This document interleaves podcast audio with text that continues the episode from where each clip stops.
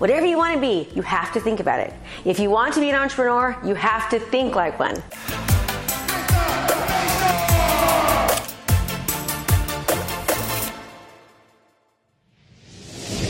School teacher to being a top 1% realtor in the country, to owning my own coaching business and bringing it from zero to $7.2 million in just 25 short months because I thought like an entrepreneur. Hi, Krista Mashore here from Krista Mashore Coaching. And today I want to teach you how to think like an entrepreneur. Hey, before we get into this, if you like the content, please don't forget to hit the subscribe button. It is my goal to educate and to entertain you. So if you like it, this is the channel for you. I want to clear up a huge misunderstanding that many businesses or professionals actually have who are in the services industry. Even if you work for a large company, in most cases, you are not an employee. You're a business owner. You usually need to develop your own clients, right? You are an entrepreneur, and because you're an entrepreneur, you need to stand out from the pack, not just do what everyone else around you is actually doing. For example, many new loan officers, they'll just try to fit in and follow the footsteps of the mortgage professionals around them. They act as if they've been given a job description with certain duties. Go to real estate networking events, cold call real estate firms, work with anyone who wants to walk through the front door, work weekends and nights, and answer their cell phone 24 7. To be successful, they assume they can't choose what hours to work. The job drives their schedule. They don't think that they can actually choose what clients to have or what their business should look like. With just a few variations, service professionals in other industries could actually tell you the exact same story. Now, don't get me wrong, my results in real estate were outstanding in my first three years, but I wasn't as innovative then as I am now. I work like crazy, but I was timid about standing out and making myself known. I wish I'd understood the awesome power of being bold and innovative back then. You don't have to make that same mistake. Whatever your business is, whatever your profession, jump into your business boldly. Make a difference and be different. Stand out. Create unique businesses and do the things that your colleagues and your competitors are not doing. Be an entrepreneur. Hire a coach. This may seem crazy to you, but as successful as I am, I continue to have a coach at all times. You might be like me, you need mentoring, constant pushing, and help to implement all the things that you need to do to stand out and to actually make it happen. Don't be a lemming. Don't just follow the leader, be the leader. My goal was always to be the number one in my market. In the beginning in real estate, I had to study the super successful brokers and figure out what I could do to be as successful as they were. I kept the techniques or approaches that fit me and discarded the rest, and I modified them, of course. I started studying other businesses outside of real estate to see what made them successful. Then I took what I learned and I applied it to my business. For example, early on, I realized that I really wanted more control over my time, which meant obviously that dealing with sellers back then rather than buyers was a smarter choice. So I turned my attention toward making that happen. The point is, I didn't just drift along doing real estate. And you don't want to just drift along either doing landscape design or doing yoga classes, whatever your career is. Create your vision, which might change from the time of the type of business you really want. Then focus on putting that business together. Your goal may not to be number one in your industry. You may just want more revenue, more stability, or to work with a different type of client. You may want a business that actually secures your financial freedom or one that lets you actually control more time. Whatever it is, the principles I'm sharing with you will help you get there. But you need to start with your unique vision of what kind of business that you actually want. Then you design your brand around it. Whatever your business, whatever your profession, jump into your business boldly. Make a difference and be different. Again, I'm Krista Mashore here. Let me know what you think by actually commenting. And as always, I'd love for you to share this if you're watching this on Facebook. And be sure to subscribe if you're seeing this on my YouTube channel. And as always, I'm here to serve Krista Mashore with Krista Mashore Coaching. Are you looking to transform your business? Well, if the answer is yes, then you don't want to miss out on our three day intensive event starting soon for only $97. This event is jam packed, three full days of live coaching with me. We have breakout sessions to customize and implement our daily trainings so that you can actually utilize them into your business. We're going to give you the training to craft your personal strategy to convert your leads into long term clients. So let's go. What are you waiting for? Register now at KristaMashore.com slash three days live. Can't wait to see you there. Just go to KristaMashore.com slash three days live and let's transform your business.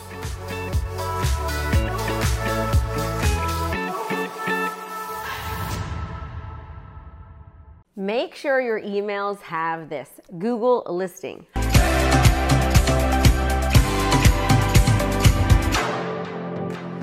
Hi, Krista Mashore here, and today I'm going to show you and explain to you what a Google listing is and why you need one in your business. All business owners should know what a Google My Business listing is, and it's free. For those that don't know, your Google My Business listing is the sidebar that shows up on the right side of the page when you Google a business or a person or a service. The sidebar is actually called Google Knowledge Panel. This panel gives people a first glance view of various aspects of your business. It has buttons for people to actually go to your website, get directions to your location, see photos and videos of your business, and so much more. You can actually post content here, and the most important part is that where people can actually leave reviews for you and read past reviews. This is not a website, but it's a free tool that Google offers, and you absolutely need to set one up for your listing. To set up your listing, first you need a Gmail account. You want to make a Gmail account specifically for this and for your business. Once your Gmail account is set up, you need to fill out the relevant information about your business, such as your address, your contact information, your office hours of operation. You want to add photos and you want to add videos. You need to have your physical address for your business because Google mails you a postcard to your business. The postcard comes with a four digit code that you actually need to enter for your Google listing to verify that you're actually a real business. This code takes about three to five business days to arrive by mail, so make sure you're checking your mailbox. Your Google listing will also show your location on Google Maps, on computers, on tablets, on cell phones, everywhere. This is especially important for proximity reasons, right? If someone is Googling your service and is near your location, your business is going to show up on the map section of the Google search. On top of showing up in the map, it also shows your reviews.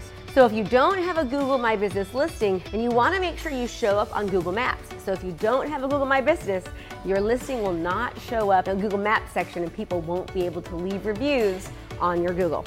So to sum up this video, Google Business Listing is a centralized point for all your contact information on Google, the number one most searched website in the world. So you need to have a Google listing because without one, you will be missing out on literally thousands of potential customers in your city searching for services just like yours that you offer. Now, if you don't have your listing set up right now, go set it up right now. If you have one set up, start getting some reviews today. Have people be able to leave reviews about your business.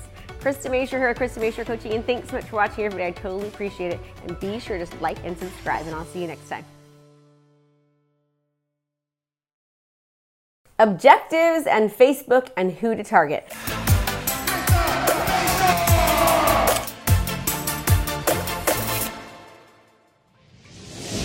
This question is from Bart N. He says, Can you explain the benefit of using the reach objective for the top of funnel compared to the video view objective for optimization? So here's the deal. Anytime that you're using the reach objective, you're reaching the masses. So what I like to do is anytime I create a video, I like to use the reach objective so that way I'm reaching everyone. When you use the reach objective within that specific geographical area that you um, target on Facebook, you're reaching pretty much everyone. The masses are seeing you. You're being seen by everyone. When you use the video views objective and you're running a video, and you're saying, okay, Facebook, find me people that actually like to watch videos. They show and exhibit behaviors that shows that they actually like watching videos. So they're going to put your video in front of more people who are more likely to engage and interact and watch the videos. Not engage, but watch the actual videos. So that's the difference between reach and video views. What I like to do is I like many times to use both objectives. So in the beginning of the funnel, I'll start with the reach objective, top of funnel. So I'm reaching the masses, right? And then people that watch that video, then I'll retarget them to continue to watch more videos that are similar to the first video that I did. Sometimes I'll still just do reach, and sometimes I will do um, video views objective because I want Facebook to put my video Ad is in front of people that like to watch video. So that's the difference between the different types of objectives. Remember, when you're using different objectives on Facebook, it's important to kind of sort of intermingle. You never know when people, um, where they're entering the life cycle. You don't know if they're just beginning to think about about doing something that relates to your business or profession. You don't know if they're making a decision, if they're comparing or contrasting, if they have no idea whatsoever that they even want to utilize your business or service, if they even have an issue or a problem, and you're making them become aware of that. So using different objectives is important. If you only start in the beginning and you do reach and then you go to other objectives but you never go back to reach again you might be missing people. And also you there's something to be said about constantly seeing somebody over and over again right? The idea is to get a massive digital footprint right? I call it um, your digital domination. In order to have digital domination, people need to see you over and over and over again. When you use the reach objective, you're being seen by the masses. Everyone's seeing you and they're seeing you over and over again if you continue to utilize that objective.